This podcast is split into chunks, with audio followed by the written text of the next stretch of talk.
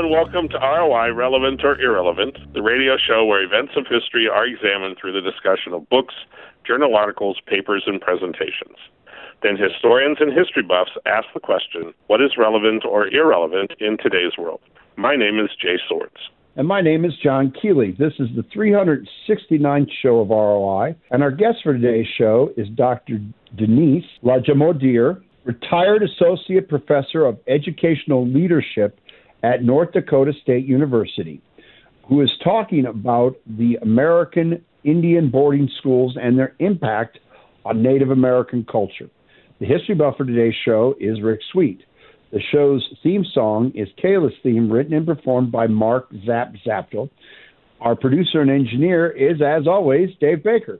This is the opening segment of our show called Farouk Naran, and today we'll be talking about American Indian boarding schools and their impact on Native American culture with Dr. Denise Lajimodiere, retired assistant professor of educational leadership at North Dakota State University. Denise, first of all, thanks for being on our show. Uh, bonjour, Anin. Uh, thank you for the invitation to be on your show. So, going to ask a, a simple question first. Can you give us some background on the creation of the American Indian boarding school system? Okay, it's actually not a simple question. It's like trying to do 500 years of history in 45 minutes. But I'll begin with um, the, the, the, the most important background history is that we say that there was an attempted genocide of uh, American of Native peoples, indigenous peoples of uh, Turtle Island uh, that the policy from uh, Jackson was that the only good Indian is a dead Indian. What had happened, what was happening is that the government was deciding that it cost up to a million dollars for every campaign to annihilate Indians, to wage war against us, to um, for the the battles um, and the massacres and so on that was happening. So they had to come up with another solution for the Indian problem and the solution was education, uh, and it was assimilation. So, in President Ulysses Grant in uh, 1869, he came up with what he called his Indian peace policy. And he said that this, well, his policy allowed religious denominations to undertake the work of civilizing the Indian, um, which came to be uh, forced assimilation into white culture. Then, uh, to further establish this in 1891, the Commission of Indian Affairs uh, said to um, make and enforce by proper means rules and regulations that would secure the attendance of Indian children of suitable age at boarding schools. And what his, uh, what this um, con- congressional authorization did was that if Native parents would not send their kids to boarding schools, that they would withhold the rations, clothing, and other annuities. So what happened, I usually um, talk about my father because he was uh, literally the stolen generation in 1925. So he was living with an older couple because his mom had died in the 1819 um, flu epidemic. So he was given to an older Cree couple to raise out in the prairie here, just south of Belcourt here and they threatened them with withholding their food, their rations, sending them to jail, and also their wood, which here in northern North Dakota, you know, you would simply freeze to death. They were living in a in a log cabin at the time. So they literally stole him at at age of uh, he was nine years old. But he they they had been hiding him out in the out in the bush when they'd see the Indian agent come. They would um, tell him, uh, "Pimbasa," you know, she should run and he would run and hide. But his father eventually signed him up to go to uh, Chemawa boarding school, which was um, the policy then. The first the policy, the boarding schools and the schools were on the reservations, but what Richard Pratt and other assimilationists noticed was that the kids would go home every night and go back to their language, their culture, their ceremonies, and uh, then so they weren't being assimilated as fast as they wanted them to be. So they started off reservation boarding school. And so my father was sent from here in northern North Dakota, three days and three nights on a train to Chemawa, Oregon. so the he went to the second school that was established. Richard Pratt. Uh, he established the first school, first federal off-reservation boarding school in Carlisle in uh, 1879. Then his buddy in the Civil War, Wilkinson, uh, started the second school, Chemawa, uh, in um, 1880 out in Chemawa, Oregon. So that was just the start of the boarding school. Okay. Um, could you, uh, again, uh, difficult questions for just 45 minutes. Um, when you're discussing Carlisle, which uh, is probably, as far as if individuals know anything about this, probably the most renowned one. Uh, what kind of facilities were set up there? I mean, Jay and I are both high school history teachers, and when you teach, of course, you're questioning what are the facilities you have. Uh, although Carlisle was pretty much renowned for because one of its uh, most famous uh, uh students and one of the greatest athletes in the 20th century. Uh, but what were the original facilities set up for these schools? Well, they first of all they were they were overcrowded. Uh, they were the students went hungry. Uh, there was a lot of deaths due to disease that spread very quickly through the dorms. Uh, the beds were often very close together. There wasn't enough uh, monies by the federal government uh, for food, so most of the people that I interviewed uh, were they they went hungry, and the food that was provided, many of them said that it was full of bugs, uh, it was rotten.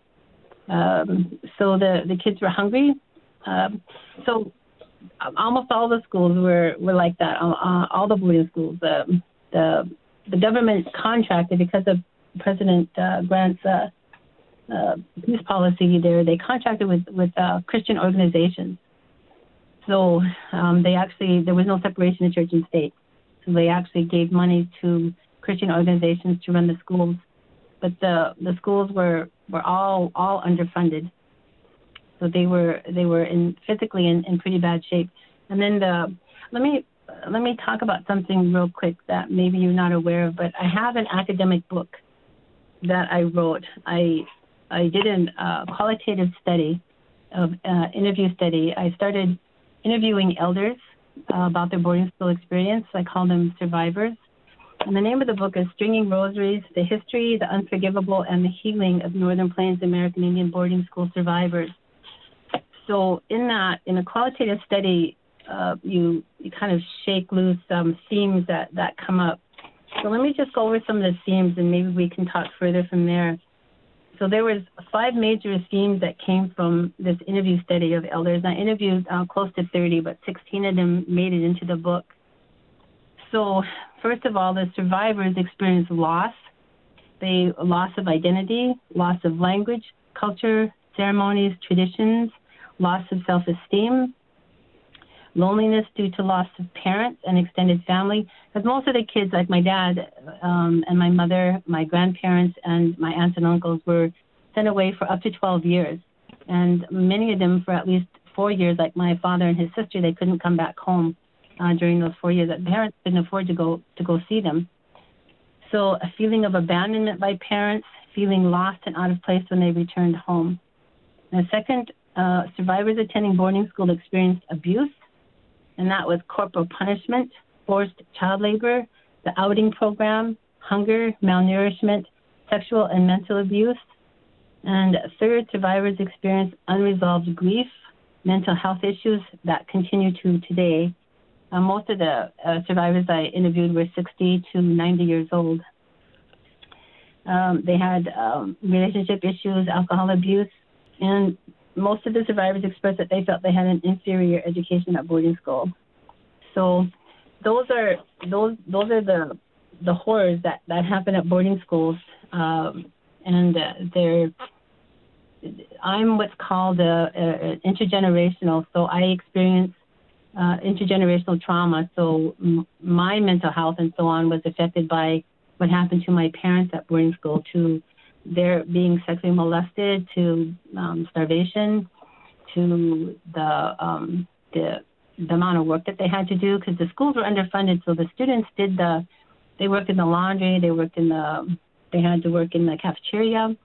Uh, most of the buildings at Chemawa was built by um, my father went into carpentry, so um, they you know they're only taught uh, jobs like carpentry or tinsmithing or blacksmithing back in the in the in the 20s, and the women the girls were only taught to be domestic uh, aides, and um, so but uh, one of the most horrific uh, um, issues that came out of my study, which I was pretty much aware of, was this, the rampant sexual abuse of uh, almost all of the students at these schools, whether they were they're uh, Catholic or Christian, are, are run by the Bureau of Indian Affairs, and uh, the physical abuse that they experienced, along with you know the hunger, malnourishment, um, missing their parents, and um, both most of these people I interviewed, the survivors I interviewed, didn't speak a word of English when they went to school. So neither did my mom, my dad, my grandfathers, and so they were severely beaten. Uh, they had pins put in their tongues if they spoke their language. They were thrown into dungeons if they spoke their language. Um, they were starved if they spoke their language, uh, and they were just beaten. So that was um, that's the forced assimilation model that Richard Pratt uh, developed that uh, almost that all of the schools um, took up until the 1970s. So I'll stop there and if you have any more questions. Okay. Well, we have a lot more to talk about, so please stay tuned uh, for the next segment of our show. This is ROI on KALA, St. Ambrose University, 106.1 FM.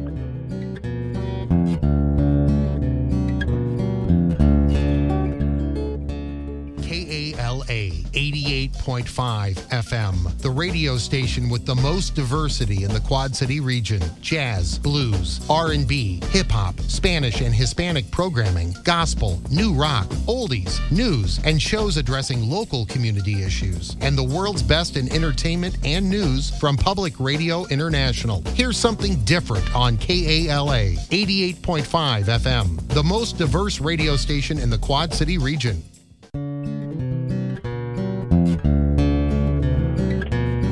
Hello, and welcome back to ROI, Relevant or Irrelevant, the radio show where events of history are examined through the discussion of books, journal articles, papers, and presentations. Hmm. Then historians and history buffs ask the question what is relevant or irrelevant in today's world? My name is Jay Swords. And my name is John Keeley. This is the second segment of our show, referred to as the kitchen table. Our guest for today's show is Dr. Denise Lajimodiere retired associate professor of educational leadership at North Dakota State University, and we're talking about boarding boarding American Indian schools and their impact on the Native American culture. Our history buff for today's show is Rick Sweet. Rick, you get the first question. Hey, thanks. Denise, uh, you painted a uh, uh, pretty gruesome picture uh, of what these, uh, particularly if these Christian organizations were commissioned to run uh, these schools. Uh, was was there any opposition in the late 1800s up into the early uh, 1900s for the, the the treatment of these children? Uh, opposition from the tribes or parents? Yeah, both both the tribes, uh, uh, the uh, and also the uh, let me dare call it uh, the white Americans, the the Christians, um, the uh, uh, other American citizens. Uh, there had to be been some kind of of uh, opposition for the the situation that these children were put in. And I was wondering if if you found anything in your research, if there was any organized opposition. No, I haven't. I have to really think about. It. It's not a question that I asked. It's not anything, you know, that uh, we were, again, it was forced assimilation and there were laws. And the, the white assimilationists like Richard Pratt, who said, um, you know, he liked Indians, but he hated the culture. Um, so it was um, kill the Indian and, and save the man. Uh, so a lot, a lot of what happened. Okay, as I'm thinking, a lot of people weren't aware of what was going on in the boarding schools because they were so remote. There was often fences around them. Uh, even now, listening to some people say that they lived in a town, they saw that school over there, but they didn't know what was going on over there. And the tribes were powerless, of course. Uh, you know, we were still in in what I call what's called uh, um, historical trauma. We were still trying to get used to being forced to live on reservations after a near total genocide, uh, total poverty on the reservations. Our way of life was taken away completely under the thumb of, of the Bureau of Indian Affairs. So there was no, maybe there was individual families that, that resisted. There are stories of kids that ran away. One uh, story is a, a young boy at, at Red Lake. He ran away and his grandpa took him back to the school. And he ran away again in the wintertime. And this time his grandfather must have known or accepted that this little boy that there's something bad going on. So when the Indian agent knocked on the door, and um, busted the door down. The grandpa sat there with a, a gun, a shotgun aimed at, at the Indian agent. So he, so there's there's stories of that, of individual stories of, of kids running away, and uh, of parents that if they would find out that things were rough at the boarding schools, sometimes they would come and try to get the kids. Uh, uh, one of the stories is of uh, two little sisters that were allowed to call their parents, but the nun was standing over them with the big club and they had tears oh. running down their faces, but they had to tell their parents that everything was okay.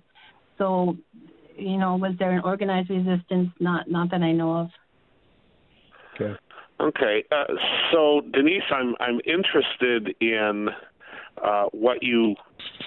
We we find that this kind of forced assimil- assimilation rarely is successful.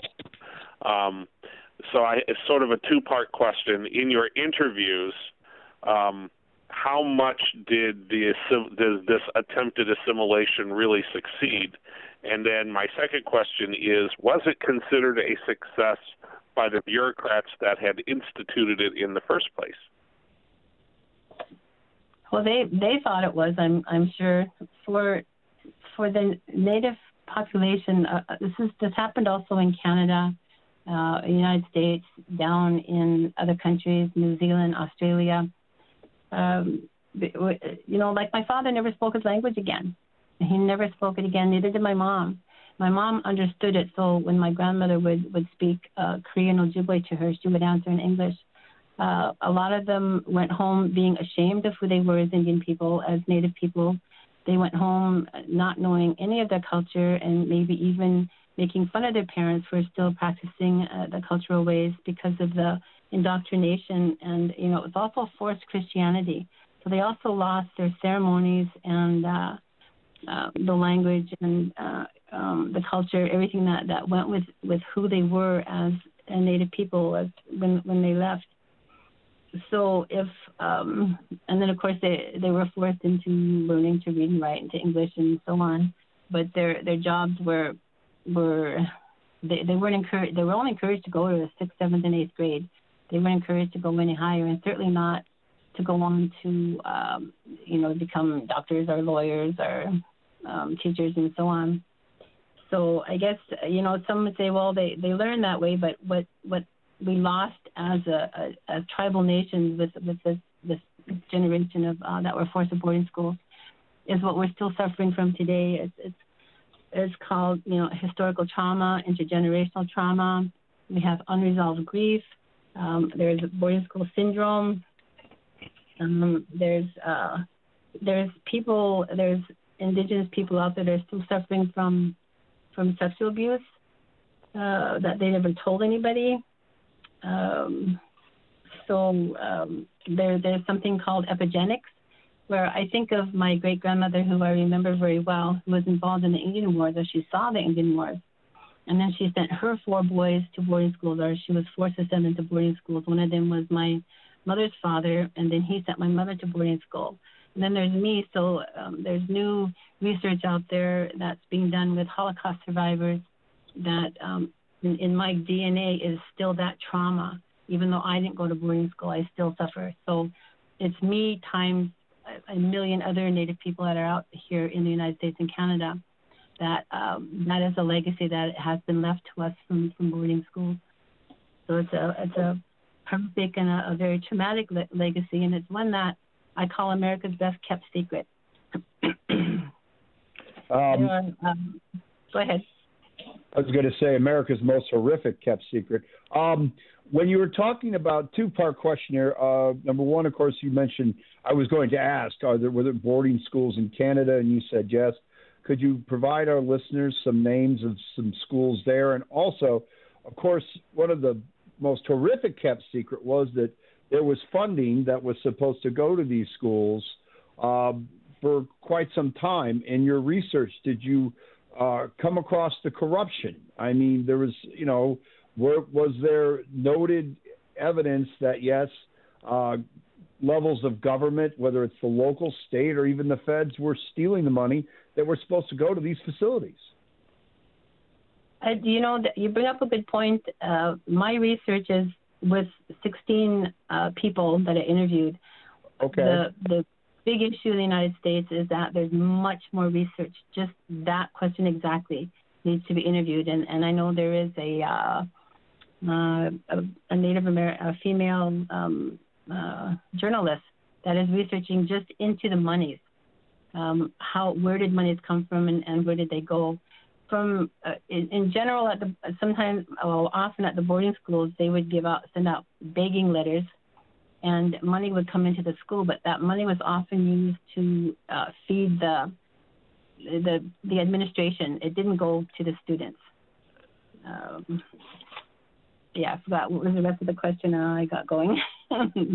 okay, and Canada, you're gonna. Uh, where were some of the schools in Canada? Were there ones like the uh, horrific boarding schools that we had here in the states? Yeah, Canada is about 30, 25, 30 years ahead of us in dealing with boarding school history. They okay. had something. They uh, they they started their boarding schools based on our boarding school here in the United States. They met with uh, the Bureau of Indian Affairs in D.C. They they sent a delegation. I think it was either White Earth or, or, or Red Lake to look at our boarding schools. And the next year, their commissioner of education, Indian education up there began a boarding school up there based on our model here um, and there's a report. It's either the Devens or Blevins report. So anyway, so it's a letter that that I have. Um, so they had the Truth and Reconciliation Commission up there, and the commissioners there they went throughout Canada and they took 40,000 uh, um, people's uh, testimony. 40,000. I have 16 recorded. 40,000 of the horrors that happened up there. There was medical experimentation. There was uh, they they had an electric chair at one to to torture kids. Um, the horrific, rampant uh, sexual abuse and, and deaths and beatings. Most of the boarding schools have graveyards uh, um, by them, so kids were kids died, were beaten, or the illnesses that ran rampant, and they were buried there because parents couldn't afford to come get them, and the boarding schools couldn't afford to to send them home. So they they've they have a Truth and Reconciliation Commission up there. The, the boarding school uh, uh, survivors up there, they filed a class action lawsuit, and I think it was close to five billion dollars was was shake uh, shook loose between all of the different organizations and churches and so on in Canada for healing and for this Truth and Reconciliation Commission. The United States can't do that because we have statute of limitations, so we can't file uh, a class action lawsuit against the United States. So, um, so we, we do have what's called, I started, I was co founder of an organization here in the United States called uh, the National Native American Boarding School Healing Coalition. They call it NABS. And um, it's now based in, uh, in Minneapolis. I was one of the co founders along with Native American Rights Fund and uh, I was uh, president and on the board, and now I'm um, off the board due to uh, regulations. But anyway, so that's our organization. They recently won. Uh, they recently received a $10 million grant, but otherwise, since 2011, we were operating on only a couple hundred thousand dollars compared to what Canada was able to do for for their truth and uh, reconciliation. Um, to get information out about the horrors of what happened up there in Canada but they're they they know the exact boarding schools. I went up to one of their meetings up in uh, Whitehorse, Yukon. I was invited as an outside observer of their an international observer of their process of uh, truth and reconciliation. And uh, we sat at a, a working supper, and one of the commissioners looked at me and they said, how many boarding schools do you have in the United States? And you know, I represented the United States at that time, and and I didn't know. We didn't know. No one has ever asked the government or the churches in the United States how many boarding schools they ran. So Canada knew exactly how many boarding schools they had, and again, it's all throughout Canada. There's one just 50 miles north of here in Brandon, um, Winnipeg, um, all, all throughout Canada. They have they have boarding schools, but they know the number of people that are still alive. About 80,000 survivors are still alive, and they they took the testimony of, of 40,000 um, survivors. We we haven't started the truth telling here in the United States. Um, so after being asked and not knowing how many boarding schools, I went on a 12 year journey, and it's part of my book. I have a map that folds out in the back of my book, Stringing Rosaries, that uh, has a list of boarding schools. 12 years of, of tedious um, uh, research that, that just took a lot of time. Uh, I, I spent five days at um, I'm going to forget the, the Marquette, the Catholic University, 35 boxes full of maybe 20, 30, 40 files in each box, uh, going through each individual file. What was a day school? This was a boarding school, just for the Catholic. So I have a list of uh, Catholic boarding schools. Do I have all of them? Nope. Do I have all the boarding schools in the United States? Nope. I have on my map. I have 366 boarding schools that were operated. Um, some way before some of the the um, Christian uh, churches went into, say, Oklahoma Indian Territory. So this was before the president's peace policy even and started boarding schools there. So since the book has been published uh, last year, I found 18 more boarding schools. So I now have uh, 384 boarding schools in, in the United States. But I'm the only one that's done that research. Uh, um, there, it's it's located nowhere else. But like I said, no one's asked the government or the or all of the church denominations, Baptist, Episcopalian. No one's ever asked them how many boarding schools did you run. So I've just made it my life's work to find boarding schools that operated in the United States. So I'm not not done yet. Okay. All right. Well, it is customary that we give our guests the last word on our show. Denise, why do you think knowing about the impact of American Indian boarding schools on Native American culture is relevant in today's world? I I want everyone to know about America's best kept secret. I want the world. My boarding school, the, the survivors that I, I interviewed, they said that many of them don't want their names out there. They said, please tell the world what happened to us. So I want the world to know what happened to um, Native American boarding school survivors here in the United States and in Canada. And I want the world to know why we have many of the problems that we have right now diabetes and uh, health issues and, and um, all kinds of issues that have um, the overarching um, umbrella of uh, boarding school trauma that, that we are still trying to recover from today. Okay. When we get back, uh, we will wrap things up, so please stay tuned. This is ROI on KALA St. Ambrose University, 106.1 FM. Program, the award-winning Relevant or Irrelevant, is heard Friday evenings at 9:30 p.m. Central Time on KALA HD2 or 106.1 FM in the Quad City area. You can listen over the air or anywhere via tunein.com. To hear this program and many other archived editions at any time, visit soundcloud.com. Search for username KALA Radio. There you'll find relevant or irrelevant and many other productions produced at the St. Ambrose University Communications Center.